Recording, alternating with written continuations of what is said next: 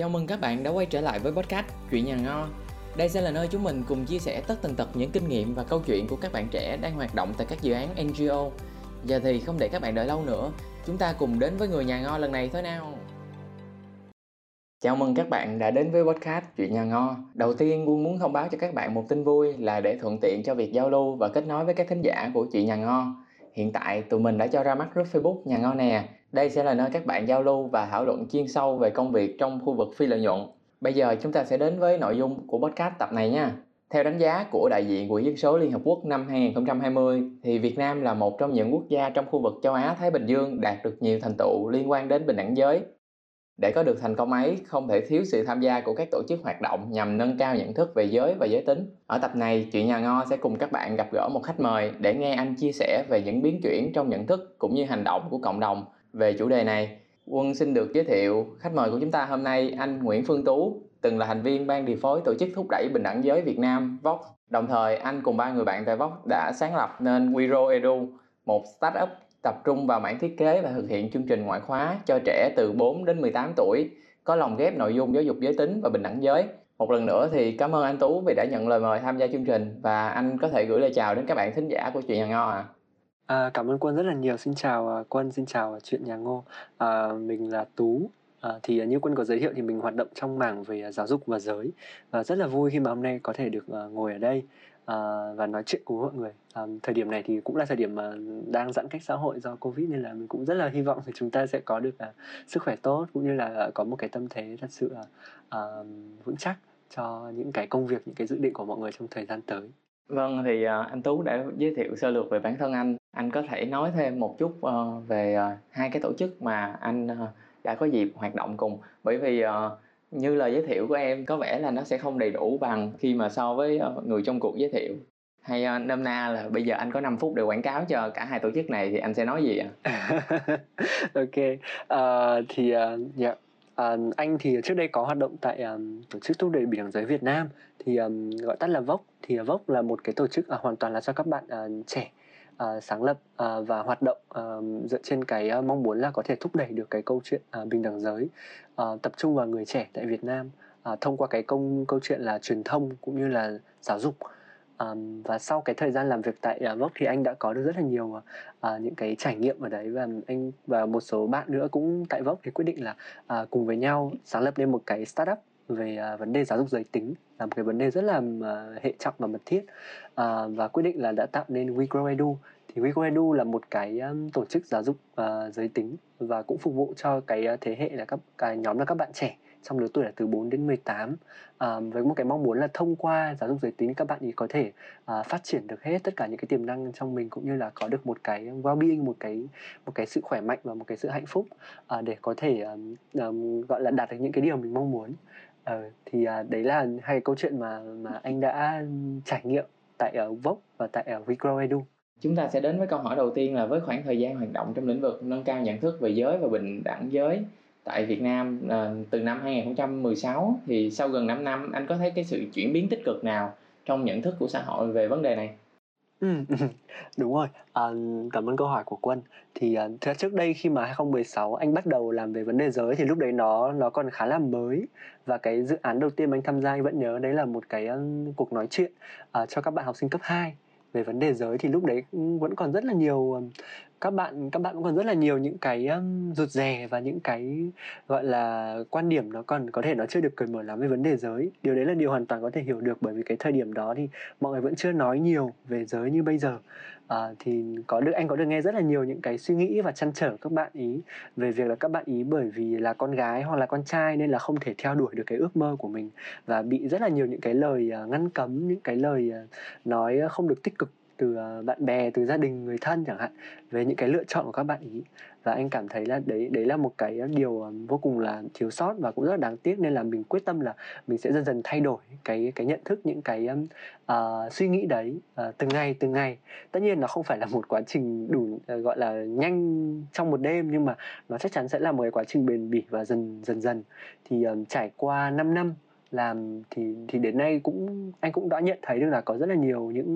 những cái thay đổi trong trong cái cách mà mọi người nói chuyện về giới, cũng như là um, nhìn về cái vấn đề giới. À, ví dụ như trước đây thì nó còn được nó được coi là một vấn đề khá là mới, nó chỉ tập trung cái câu chuyện là um, giới tính này và những cái câu chuyện như kiểu là tự do lựa chọn. Thì bây giờ mọi người bắt đầu nói về nó ở trên một cái quy mô rộng hơn,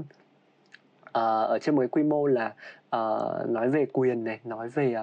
uh, vấn đề bình đẳng, uh, nói về uh, những cái cơ hội và những cái uh, gọi là rào cản, những cái định kiến đang đang ảnh hưởng đến rất là nhiều các cái nhóm người khác nhau trong xã hội. Thì đấy là một điều vô cùng tích cực. Um, cùng với đó nữa ấy, thì uh, cái nhận thức um, của các bạn, đấy là nhận thức các bạn trẻ. Còn với nhận thức của uh, ví dụ của gia đình chẳng hạn, thì uh, bố mẹ, phụ huynh cũng bắt đầu có những cái sự quan tâm nhiều hơn về cái trước câu chuyện là giáo dục con toàn diện. Thì mọi người cũng bắt đầu nghĩ nhiều hơn đến cái việc là ngoài những cái điểm số, ngoài những cái việc là bạn ý uh, ví dụ như là ăn ngon, ngủ tốt thì bạn ý, mình cũng cần trao cho các bạn ý một cái không gian để các bạn ý được được tôn trọng và được uh, quyền Um, quyết định cũng như là làm những cái điều mà các bạn ý muốn. Thì um, mặc dù cái chuyển biến đấy nó vẫn còn khá là chậm và nó không phải là chưa phải là gọi là phổ biến, nhưng mà nó bắt đầu diễn ra trong một số các nhóm phụ huynh mà anh quan sát được, và anh thấy đấy cũng là một cái dấu hiệu vô cùng tích cực. À, và có một cái thứ ba nữa, đó chính là những cái sự uh, uh, gọi là thảo luận của mọi người trên mạng xã hội ngày càng nhiều hơn về vấn đề giới. À, chẳng hạn những cái câu chuyện gần đây nhất là những cái chuyện như kiểu là các bạn học sinh cấp ba chẳng hạn, à, các bạn ấy bị um, gọi là bị quấy rối tình dục qua mạng, và các bạn ý um, ngay lập tức là uh, tìm đến những cái sự trợ giúp của các tổ chức, các nhóm như là Vox hoặc là những cái tổ chức en giê ô khác về vấn đề giới để để có được cái tiếng nói được được nâng lên. Và những cái tiếng nói nó đều tạo được cái sự quan tâm rất là lớn của mọi người. Mọi người đều đều đều cảm thấy là đấy là một cái vấn đề vô cùng nghiêm trọng và cần phải nói ra để bảo vệ cho những cái những cái bạn mà đang chịu uh, cái vấn đề quấy rối đấy. Thì chỉ một cái ví dụ như vậy thôi, nhưng cũng có thể cho thấy là cái câu chuyện về giới nó bắt đầu trở thành một cái câu chuyện được thảo luận phổ biến hơn rất là nhiều. Đó là sự chuyển biến ở phía các bạn trẻ và phụ huynh. Vậy còn các tổ chức làm về nhận thức giới và bình đẳng giới thì anh nhận thấy là có sự chuyển biến tích cực nào ở phía họ cũng như bản thân Vox?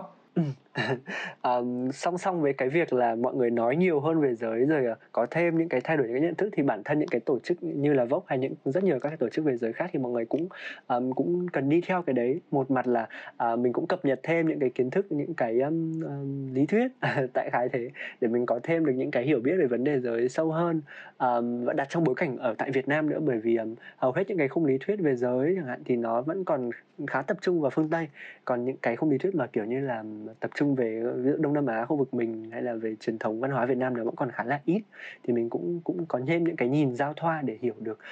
cặn kẽ hơn những cái nguyên nhân của các cái vấn đề giới mà nó đang đang có. À, cùng với đó thì mình cũng gọi là um, làm mới mình theo cái cách mà mà mà mọi người tổ chức với nhau và cái cách mà mọi người truyền thông với nhau. À, ví dụ như là trên um, bây giờ thì ví dụ social media như là Facebook chẳng, nó là một kênh rất là phổ biến và gần gần như là cái kênh chính rồi. Thay vì việc là mọi người kiểu nói chuyện trực tiếp với nhau thì những cái giao tiếp trên Facebook nó thành một cái cái kiểu như là chuẩn ấy, à, không phải chuẩn mà gọi là rất là thông thường.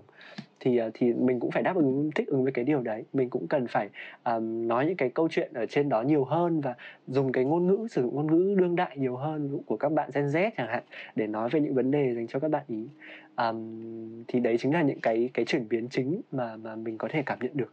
từ cái quá trình làm và quan sát những cái tổ chức khác. Ờ, vậy thì bên cạnh những cái kết quả mà chúng ta đã đạt được thì anh nhận thấy là bản thân các tổ chức hoạt động trong lĩnh vực này uh, họ đang có những cái khó khăn gì? Với những cái mặc dù là nói là hiện tại đã có những cái thay đổi à, về nhận thức của mọi người về xung quanh vấn đề giới, tuy nhiên thì um, nó vẫn còn là một chuyện rất là dài để mọi người thực sự có được một cái thay đổi trong trong xã hội nói chung ấy, về những cái quan điểm, những cái um, suy nghĩ về vấn đề giới. À, bởi vì một là mọi người, các tổ chức uh, phi lợi nhuận hoặc các tổ chức mà hoạt động về giới nói chung ấy, họ sẽ cần rất là nhiều nguồn lực hơn so với bây giờ để có thể thực hiện ra được một cái một cái tiến trình thay đổi xã hội. Uh, và thứ hai nữa là còn có rất nhiều những cái yếu tố về mặt văn hóa, về mặt xã hội mà nó ảnh hưởng uh, đến cái cách mọi người suy nghĩ về giới. À, ví dụ như là dụ bây giờ thì mọi người cũng đã bắt đầu thoáng hơn với những cái câu chuyện như là uh, con trai con gái có thể kết hôn muộn, À, sau tuổi ba mươi chẳng hạn, à, hoặc là mọi người dần dần bắt đầu cởi mở hơn với cái câu chuyện là um, hôn nhân đồng giới, mặc dù nó vẫn còn còn khá là nhiều uh, nhiều rào cản. Tuy nhiên thì khi mà nói những vấn đề sâu hơn như là um, kết hôn mà không sinh con này, uh, nên là những cái những cái vấn đề đấy thì nó vẫn vẫn còn khá là xa để mọi người thực sự mà nói là để có thể cởi mở và đón nhận những cái những cái sự tự do về mặt lựa chọn và những cái giá trị bình đẳng đấy. Anh có thể nói thêm một chút về tác động của Internet đến hoạt động nâng cao nhận thức về giới và giới tính tại Việt Nam không? Bởi vì khác với thế hệ của ông bà cha mẹ chúng ta, thế hệ trẻ hiện tại các bạn được tiếp cận với một luồng thông tin phong phú hơn,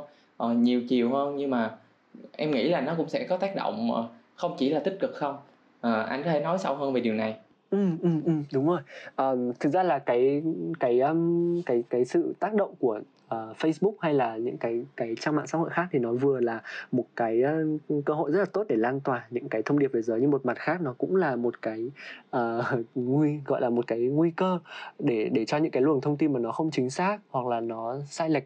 uh, nó sẽ dẫn dắt uh, người đọc. Um, và đấy cũng là một cái điều mà mà thực sự không chỉ các tổ chức về giới đâu mà rất nhiều những cái tổ chức về những cái vấn đề khác trong xã hội mọi người cũng cũng cũng khá là trăn trở. Bấy nhiêu đó là cũng thể cho thấy là mạng xã hội có thể sẽ là một cái cái nơi um, rất là tích cực để lan truyền những cái thông điệp về giới, nhưng mà đồng thời mình cũng phải rất là cẩn trọng với những cái luồng thông tin mà nó có thể nó sai lệch hoặc là nó định hướng um, um, mọi người theo một cái hướng khác. Um, Với bản thân anh thì anh nghĩ là các bạn Gen Z thì các bạn thì có một một cái độ tech savvy, một cái độ như kiểu là cũng có những cái hiểu biết nhất định về các vấn đề công nghệ và có một cái khả năng để chọn lọc thông tin. Tuy nhiên thì cũng sẽ có rất là nhiều cách thức mà người ta có thể đánh lừa hoặc là mislead mình, kiểu dẫn dắt mình vào những cái cái quan điểm nó không đúng một cách rất là tinh vi. Nên là thành ra mình cũng cần phải có một cái kỹ năng gọi là uh, digital literacy, tức là mình có thể thực sự có thể có khả năng gạn lọc những cái thông tin, chọn lọc những cái thông tin mà nó được kiểm chứng và nó nó xác thực để mình có thể tiếp thu. Thì đấy là một cái điều vô cùng quan trọng. Bây giờ chúng ta sẽ thảo luận một chút về startup mà anh làm co-founder chung với một vài thành viên khác của Vox. Thì với sự xuất hiện của những cái kiến thức hoặc là khóa học được cung cấp miễn phí bởi rất nhiều dự án xã hội hay là các N G O, N P O khác như hiện nay, đâu là lợi thế cạnh tranh của một startup giáo dục so với các dự án kể trên ạ? À? Uh, thực ra là nếu mà nói là cạnh tranh thì cũng không hẳn, bởi vì thực ra là uh, cái vấn đề về giới này là có vấn đề nó vẫn còn đang ở trong giai đoạn gọi là cần educate ấy. Mọi người còn cần được uh, nâng cao thêm những cái nhận thức này, thành ra cái cái dư địa của thị trường nó vẫn còn rất là lớn, kể cả cho khối phi lợi nhuận hay là cho khối uh, khối có lợi nhuận. Uh, mọi người có rất là nhiều những cái vấn đề chưa được um, gọi là khai phá ra về những cái cái um, cái khúc mắc về giới, những cái vấn đề định kiến hay là uh, những cái cái rào cản nhất định mà nó sẽ cần thêm thời gian để để gọi là để giáo dục và nâng cao nhận thức. Có cái vấn đề mà có thể nó nổi cộm nhất thì nó chính là cái câu chuyện về giáo dục giới tính, bởi vì nó ảnh hưởng trực tiếp đến cái khía cạnh sức khỏe của của những cái của mọi người trong xã hội nói chung, đặc biệt là các bạn trẻ. Thì đấy là một cái một cái vấn đề đang được nhiều sự quan tâm, và à, trong cái quá trình mà làm về giáo dục giới tính tại à, một cái startup như là WeGrow thì anh thấy là à, bản thân vấn đề này mặc dù là nó được quan tâm như thế nhưng nó vẫn còn rất là nhiều à, những cái những cái lỗ hổng hoặc là những cái cơ hội để để để các bên cùng có thể vào và triển khai. À, nếu mà có một cái điểm để gọi là làm à, khác biệt giữa startup và và N G O trong cái câu chuyện giáo dục giới tính ấy, thì chắc là nó sẽ nằm ở chỗ với một startup thì thì mọi người triển khai nó nhanh hơn rất là nhiều, mọi người cố gắng đưa ra một cái sản phẩm ra thị trường nhanh, đủ nhanh để có thể um, tiếp cận được khách hàng, nói chung là các các phụ huynh và các bạn trẻ chẳng hạn, um, và cũng như là kiểm chứng được cái độ tương thích của nó với thị trường thông qua những cái chỉ số rất là cụ thể như là doanh thu hay là chỉ số marketing. Thì đấy đấy là những cái thứ mà startup họ làm được và và họ lan tỏa được khá là nhanh cái câu chuyện giáo dục giới tính. Thế mà mặt khác thì ví dụ các tổ chức N G O, những cái tổ chức phi lợi nhuận thì mọi người sẽ tiếp cận theo một cái hướng là nó có thể nó sẽ chậm hơn, nhưng mà nó sẽ dựa trên một cái nền tảng chắc chắn hơn. Mọi người sẽ dày công nghiên cứu cộng đồng của mình hoặc là có những cái trao đổi, những cái đối thoại rất là kỹ lưỡng trước khi mà đưa ra một cái sáng kiến, một cái sản phẩm nào đấy. Thì thì hai cái tiếp cận thì thì thì anh nghĩ nó đều có những cái tác động tích cực riêng. À, một cái thì có thể đi nhanh hơn và chạm được nhiều người hơn, còn một cái sẽ đi dần dần nhưng mà lại rất là dựa trên một cái nền tảng à, tương thích với cái cộng đồng đấy và nó rất là chắc chắn. Thì thì có thể đấy là những cái điểm khác biệt mà mà anh quan sát được trong cái quá trình mà làm ở cả hai cái cái nhóm này. Với những cái thế mạnh mà anh đã phân tích từ kinh nghiệm của bản thân thì theo anh uh, hai tổ chức này nên tập trung vào những mảng nào trong một cái lĩnh vực rất là rộng lớn này để họ có thể phát huy được tối đa điểm mạnh của họ và tạo ra giá trị thực sự cho cộng đồng? À, thật đây câu câu hỏi này cũng khá là vĩ mô. Anh anh chỉ anh chỉ có thể trả lời từ cái cái trải nghiệm của anh thôi, nhưng mà trong cái quá trình mà anh anh làm thì anh anh nghĩ là bản thân các tổ chức phi lợi nhuận thì uh, mọi người uh, có một cái rào cản về mặt nguồn lực, tức là thường là sẽ phải phụ thuộc vào một cái nguồn lực từ bên ngoài, ví dụ như là nhà tài trợ hay là uh, crowdfunding gì đó. Um, thì uh, maybe nếu mà có thể gỡ được cái cái cái rào cản về mặt nguồn lực đấy bằng một cách nào đấy mà nó bền vững hơn, là nó thu thu được một cái nguồn lực nó nhanh và lớn hơn, thì có thể các tổ chức en giê ô họ sẽ có thêm uh, những cái um, cơ hội để để để triển khai những cái dự án, những cái sáng kiến đến cộng đồng.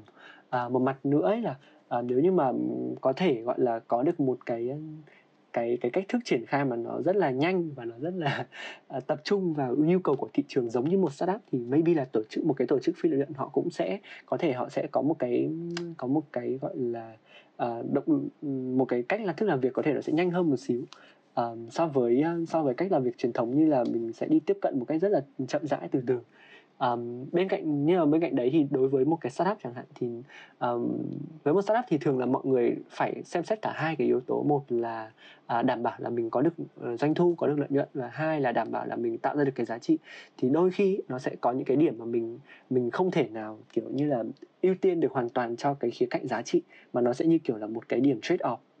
Thì đấy là một cái một cái thứ mà những cái startup, bất kỳ startup nào, và đặc biệt những cái startup mà làm về vấn đề xã hội đều đều đau đáu và đều đều cần phải suy nghĩ rất là cụ thể. Thì um, ví dụ ở những cái thời điểm đấy thì mọi người cần phải có một cái lựa chọn rất là sáng suốt, là mình hoạt động vẫn là nên ưu tiên cái giá trị nào hơn. Ví dụ như là với bản thân anh thì anh nghĩ là những cái giá trị xã hội vẫn là những cái giá trị mà một cái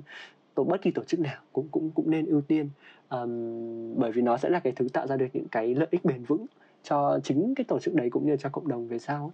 Thì um, thì đấy là một cái tinh thần mà um, startup có thể mượn mượn từ một cái tổ chức phi lợi nhuận khi mà họ làm hướng đến cộng đồng. Thì um, nó như kiểu là một cái sự bù trừ vậy. Thì uh, nếu như mà bù trừ được như thế thì tốt, hoặc là thậm chí là hai cái phía hai cái khối là en giê ô và startup và khối for profit nói chung ấy, thì hoàn toàn có thể có những cái sự cộng tác với nhau, phối hợp với nhau để tận dụng được những cái thế mạnh, những cái nguồn lực mà mà mỗi bên đều có, thì nó sẽ tạo ra một cái một cái um,